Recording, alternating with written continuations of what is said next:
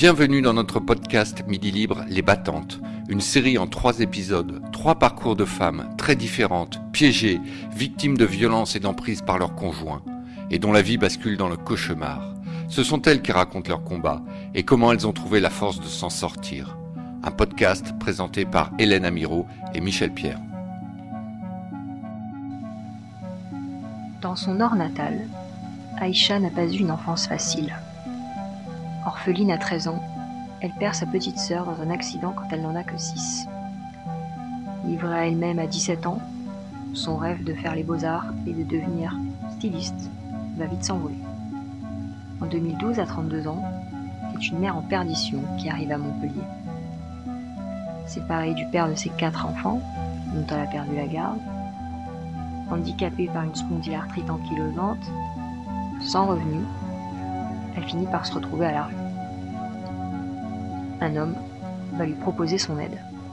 Ben en fait, c'est lui qui est venu vers moi dès que je suis entrée pour faire, le, pour faire des dossiers de logement euh, au, à la Croix-Rouge. Parce qu'il y avait des gens qui se déplaçaient, euh, un peu c'était la période hivernale. Et donc, euh, ils, ils nous ont dit, euh, voilà, celles qui, celles qui veulent faire des papiers, celles qui ont des enfants... Moi, je n'ai pas fait très attention, mais après, il y avait une, l'amie qui, qui m'accompagnait, une amie de, de galère, on peut dire ça, euh, qui m'a dit, mais euh, en fait, ce monsieur, il te regardait, dès que tu as emprunté la file euh, de mère célibataire, euh, il a commencé à regarder. Donc, il y avait quand même certaines inquiétudes. Mais euh, voilà, comme je vous dis, on, on, on dit, euh, ben non, il est, il est gentil, il ne faut pas juger les gens. Qu'est-ce qu'il vous a proposé ?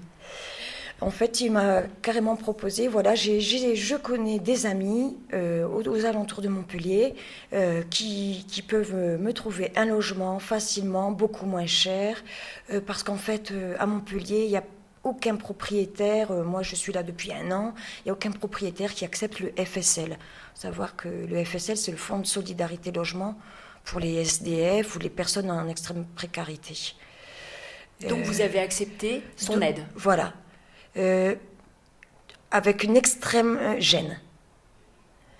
Parce qu'en fait, euh, avec le recul, après, après avoir été battue, j'ai, j'ai rencontré des, des personnes qui m'ont expliqué que ces gens-là, les, ce sont des pervers narcissiques, euh, vous, mettent, vous aident à un point où vous, vous ne voulez pas au début, mais jusqu'à vous gêner et au, au final euh, accepter. Et c'est déjà là, le, l'emprise, elle commence à, à ce stade-là. En fait, il, il a été très, très délicat. Il m'a présenté tous ses amis, euh, hommes, femmes, euh, sans, sans problème. Euh, c'était quelqu'un qui souriait énormément euh, à l'extérieur. Donc moi, ça... Ça me faisait plaisir parce qu'on me disait souvent « Tu souris pour rien, Aïcha !» Même dehors, tout. Il n'y a pas de mal à sourire, mais bon.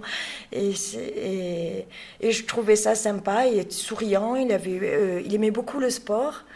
Euh, moi, j'aime aussi beaucoup le sport, le foot, tout ça. Et je n'avais jamais rencontré de personne qui soit un peu mon double au masculin. Donc, c'était assez rigolo de, de voir ça. Et puis, il y a aussi euh, ma religion, je suis, je suis musulmane. Et ce monsieur va, va, va me raconter des choses, parce que je, je me suis convertie en deux mille huit. Et en fait, j'étais encore, euh, si vous voulez, novice. Et là, il a, il a insisté sur des points comme... Euh, comme les radicaliser, quoi. Il, il a fait des choses, il m'a dit que, voilà, je peux, je peux faire la, juste une prière, euh, parce que, voilà, il n'y a pas plus grand imam qu'Allah, mais il faut savoir que ça ne se passe pas comme ça, un, un mariage religieux, c'est, c'est un mariage religieux, il faut des témoins, il faut euh, le consentement d'un, d'un, d'un chef de, la, de notre religion, dans l'occur- en l'occurrence pour nous, un imam, Euh, et comme ça peut être pour euh, les catholiques, il faut, il faut un, un prêtre, euh, des témoins, euh, il faut deux témoins de chaque partie. Et lui m'a dit non, non, on va juste réciter euh, euh, la prière de l'ouverture qui s'appelle le Fatiha, et puis on, on sera mariés religieusement. Et vous promettez de revoir vos enfants, voilà. Vos quatre enfants. Voilà. Donc il y avait, moi, c'est surtout, c'est, c'est, c'est surtout euh, ça, le déclic, ça a été les enfants. Il m'a émerveillée, il m'a dit voilà, euh, euh, malgré ta, ta santé, euh, euh, ça, ça va de mieux en mieux. Bien sûr, parce qu'il y avait la motivation, le nouveau logement, euh, je voyais plein d'ouvertures, des, des nourrices d'entreprises, euh, je, je, où j'aurais pu reconcentrer l'objectif, parce qu'il ne faut pas se leurrer, oui, il faut sortir de la rue, mais quand on sort de la rue, il faut avoir des revenus, parce qu'on ne va pas nourrir nos enfants, on ne fait pas nos enfants pour les nourrir avec un R S A, avec des allocations familiales. Heureuse de pouvoir refaire surface, avec la promesse de revoir un jour ces quatre petits, elle commence à entrevoir une vie à deux et un épanouissement à travers leur religion commune. Trois mois plus tard, le ciel lui tombe sur la tête à cause d'une simple photo. Bien sûr, avec quatre enfants, il se doute bien que j'ai jamais regardé les, les hommes que dans les yeux. Voilà, euh, y a eu des relations intimes. Et, euh, et puis j'ai eu une vie avant deux mille huit, avant ma conversion, euh, avec les, les beaux-arts, euh, que je côtoyais des gens, m'avaient demandé de poser nue. Et il y a cette fameuse histoire où euh, ben, je, je pose nue pour euh, des photographes. Quand et, vous étiez plus jeune. Oui, voilà, j'étais, j'étais, j'étais jeune. C'était, comme je vous disais, pendant les, mes études, hein, où, où je m'intéressais déjà euh, à l'art, euh, au prêt-à-porter. Et ben, pour, faire de, pour me faire de l'argent, parce que ben, je venais pas du tout d'un milieu aisé, j'ai perdu mes deux parents.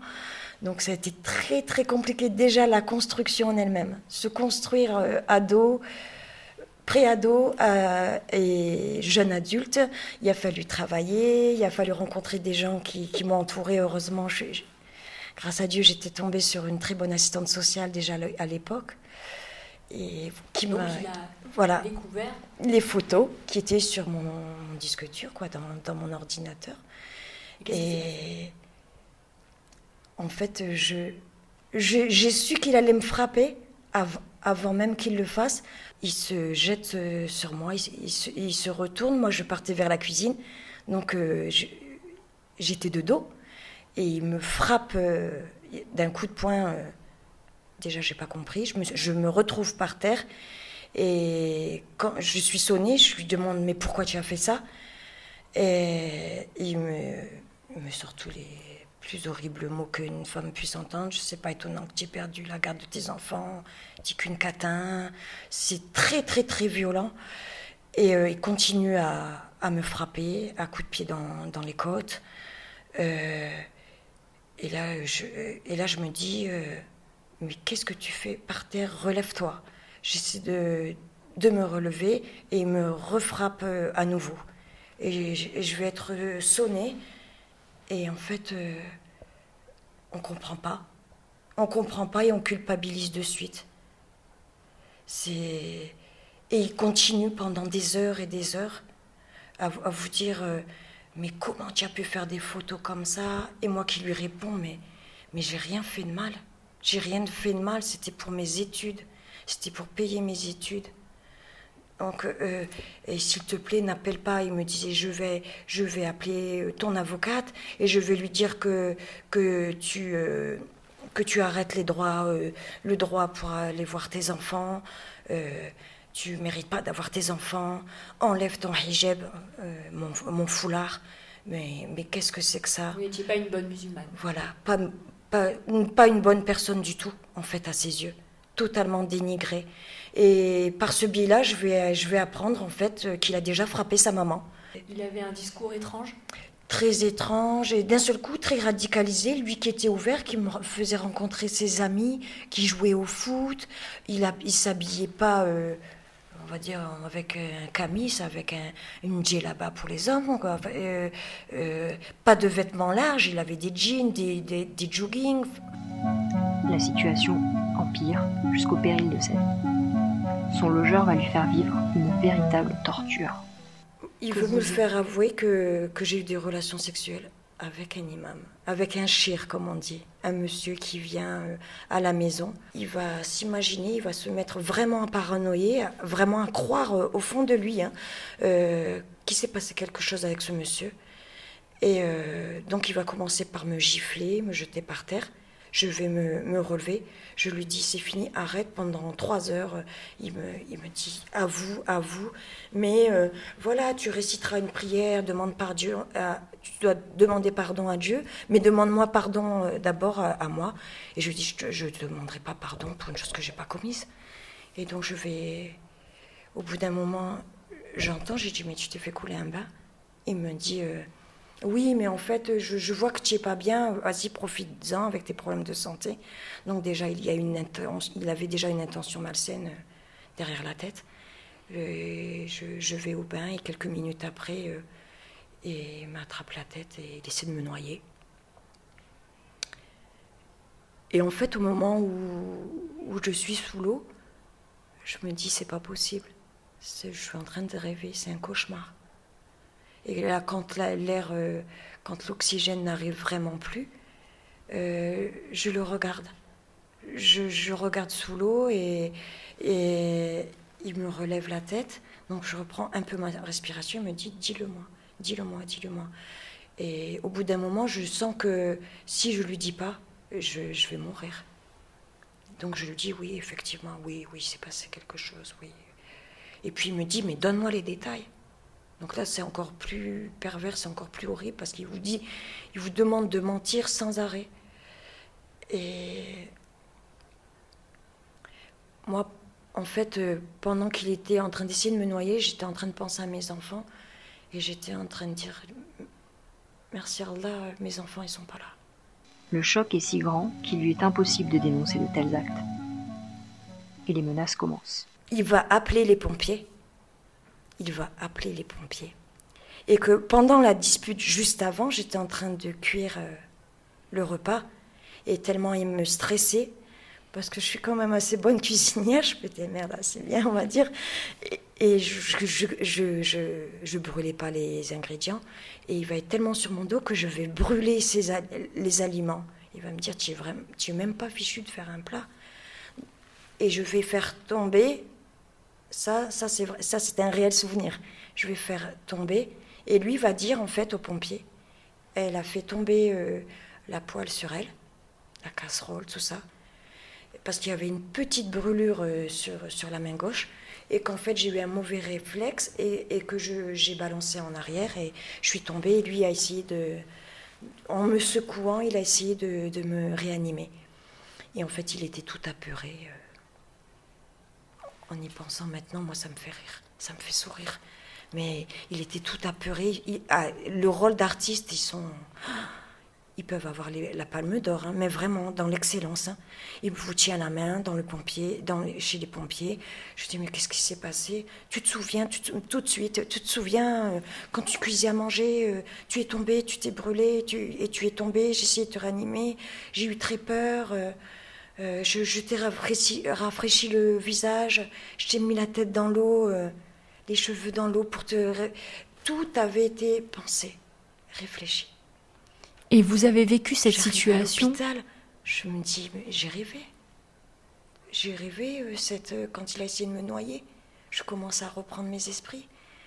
Je me dis non, euh, il ne veut pas faire, laisser entrer les infirmières dans, dans la chambre. Euh, parce qu'elle voit bien qu'il qu'il y a des doutes, et puis euh, il y a des bleus. Elles m'ont sculpté, pendant que lui était à l'extérieur.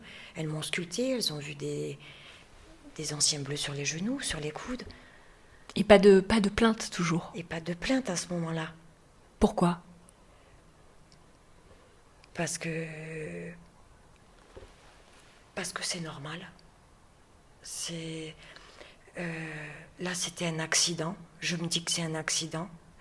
Au seul endroit où j'aurais vraiment, parce qu'il faut savoir aussi, je, je le rappelle, parce qu'on ne le dit pas assez, il y a le trente-neuf dix-neuf, oui, mais il y, a, il y a surtout, madame, ayez le réflexe, quand une personne vous pose la question, quand on a la chance d'avoir quelqu'un qui vous pose la question, est-ce qu'il vous fait du mal? Est-ce que vous sentez qu'il peut vous vouloir du mal? À l'hôpital, déposez plainte, ils vont faire venir la police, les gendarmes, ils viennent, et vous déposez plainte en toute sécurité. Le monsieur n'a plus droit d'entrer, et c'est ce que j'ai fait par la suite, mais euh, le premier, la première fois, c'est...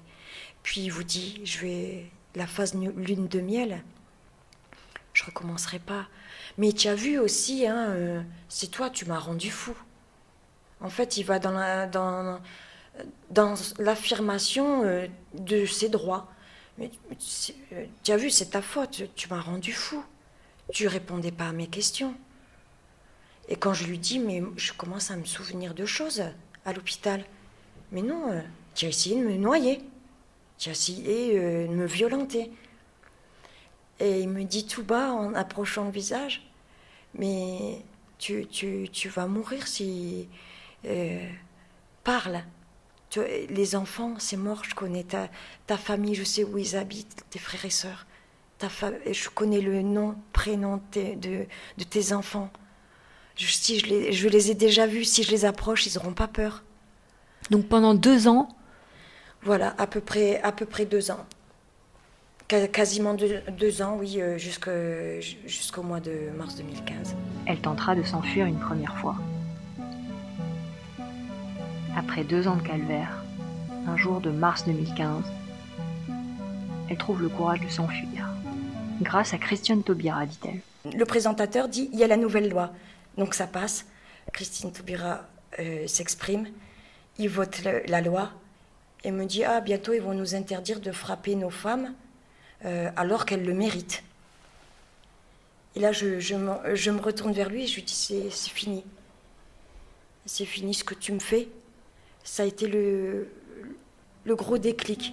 Grâce aux policiers et assistantes sociales formées pour la prise en charge des victimes de violences conjugales, Aïcha va prendre conscience de ce à quoi elle a échappé. Elle est finalement mise à l'abri, en foyer, et découvre quatre mois plus tard qu'elle est enceinte. Quand je, je suis partie de chez moi, euh, j'étais enceinte de quinze jours. Je ne savais pas. Et, je, et donc, euh, je, suis pas, je suis partie euh, en foyer. Au bout de quatre mois, je me suis rendue compte, quatre mois, euh, là, j'ai dit, ça fait vraiment un gros, gros décalage de cycle. Euh, Vous étiez enceinte? J'étais enceinte. Et là, je prends une claque, parce qu'il y a une deuxième claque, il n'y a pas d'I V G. Et comment est-ce que je pourrais garder un enfant qui peut-être va être euh, un jour violent ou qui va me rappeler tous les jours euh, les violences, euh, qui va me relier à vie à...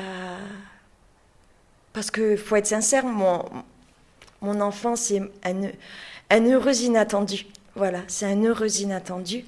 Mais vous vous doutez bien que... aussi euh, ces, ces messieurs qui, qui ont des rapports sexuels avec euh, des femmes euh, qui battent, elles ne peuvent pas être consentantes non plus. Et c'est pour ça aussi que je me bats aujourd'hui. Mais Aïcha doit plus que jamais se protéger de son agresseur, en agissant comme une clandestine. Depuis deux mille douze, elle n'a toujours pas récupéré la garde de ses quatre premières enfants. Donc vous décidez d'accoucher? Voilà, anonymement à Montpellier. Je suis la mère de mon fils. Je suis la mère de mon fils et je le revendique. Et, mais pendant tout, euh, tous ces mois, je vais faire la rencontre d'un charmant monsieur qui est peintre en bâtiment et qui va vraiment, vraiment me faire euh, bas, basculer ma vie. Vous deviez vous protéger aussi donc, de, de, ce, de ce, cet ex-compagnon violent. Donc comment vous avez fait euh, pour, pour vous protéger? Eh bien, en fait, euh, vous êtes pendant six mois. Ce qu'il faut savoir, c'est que pendant six mois, votre téléphone est tracé. C'est-à-dire, vous, vous appelez le dix-sept, vous passez en priorité urgence. Ils savent que vous appelez. Si vous appelez, c'est pas pour euh, euh, euh, une petite bataille de, de voisinage, euh, un chat sur un arbre. Non, non, c'est vraiment, voilà, c'est urgence vitale. En, euh, danger imminent. Euh, il a refait surface, il a trouvé, il a trouvé le moyen par des gens malfaisants de... J'étais sur liste rouge, il nous a retrouvés. Donc euh, voilà, il a voulu euh, déclarer son fils, mais euh, voilà, c'est interdit, quoi. Il, a, il nous a retrouvés, il nous a fait des menaces de mort, il a fait le gentil. Puis après, quand il a vu que j'étais bien accompagnée, Euh, que, que j'avais mon, mon garde-fou à côté, moi, à côté de moi, qui, qui est devenu le vrai papa de mon fils. Euh, ça fait quatre ans que mon fils le connaît, euh, qui sait et qui ne jure que par lui. Et malgré son jeune âge, je lui explique, tu sais, tu as eu un papa avec qui ça passe pas du tout avec maman. Et euh, il a eu cette phrase du haut de ses quatre ans, il m'a dit, mais, mais maman, moi, mon, mon baba, c'est celui qui vit et qui fait dodo avec moi, qui mange et qui fait dodo avec moi. Donc voilà, ça voulait dire euh, pourquoi je porterais l'intérêt à un homme qui n'en a pas et qui n'est pas gentil avec maman. Donc euh, voilà, on, fait, on, on dépose des plaintes pour euh, se, se maintenir, pour euh, éviter le danger. Mais il y a toujours cette peur d'enlèvement, qu'il qu'il, qu'il enlève mon fils, parce que dans ses menaces, il veut nous assassiner, euh, moi et mon conjoint, et, mais aussi euh, il veut enlever mon fils. Aujourd'hui, très engagée contre les violences faites aux femmes à Montpellier, Aïcha a décidé d'écrire son histoire dans un livre qu'elle a baptisé « Parler pour nos anges ». Mon ami, mon, mon conjoint va le lire. Et il va, il va avoir une larme. Et, et je, je, me, je me suis dit, tiens, je fais pleurer un homme. Moi, Aïcha, je, je fais pleurer un homme. C'est assez curieux. C'est, c'est, et en fait, je me dis, ben, en fait, c'est une victoire. Parce que si un homme arrive à être ému par ce que j'écris, il me dit, écris. Je veux que tu écrives. N'écris pas, écris juste comment tu t'en es sortie, comment elles peuvent s'en sortir. Tu vas peut-être sauver des vies, parce que là, nous toutes trente-quatre, c'est bien, c'est bien les associations, les manifestations. Dans ce livre, j'ai pas voulu mettre toute la violence, tout, tout le sang qui a coulé, tout, toute la négativité. J'ai, j'ai sorti que les points positifs. Bien sûr, j'explique en... En gros, comme je suis en train de vous dire avec, euh, le dire avec vous, euh, euh, les, les grandes lignes. Et puis, euh, c'est pas trop sympa de se remettre dans les coups ou la violence. C'est plus sympa de dire comment je m'en suis sortie, comment elles peuvent s'en sortir et comment on peut sauver des vies. Il faut sortir, mais sortir vraiment de, de cette emprise. Je me sens plus forte, je me sens vraiment une femme, euh, mais je suis qu'une mère à moitié. Je, je, il faut qu'on vote des lois pour protéger les mères jusqu'au bout. On n'a pas le droit de, de continuer les injustices, euh, de ne pas voir ses enfants, mais il n'y a, a rien de plus... Je préférais me faire battre, ne pas savoir si eux vont bien. On ne fait pas des, des enfants, euh, euh, voilà, euh, comme je vous disais, pour les voir... Mais votre fille aînée, vous la voyez ?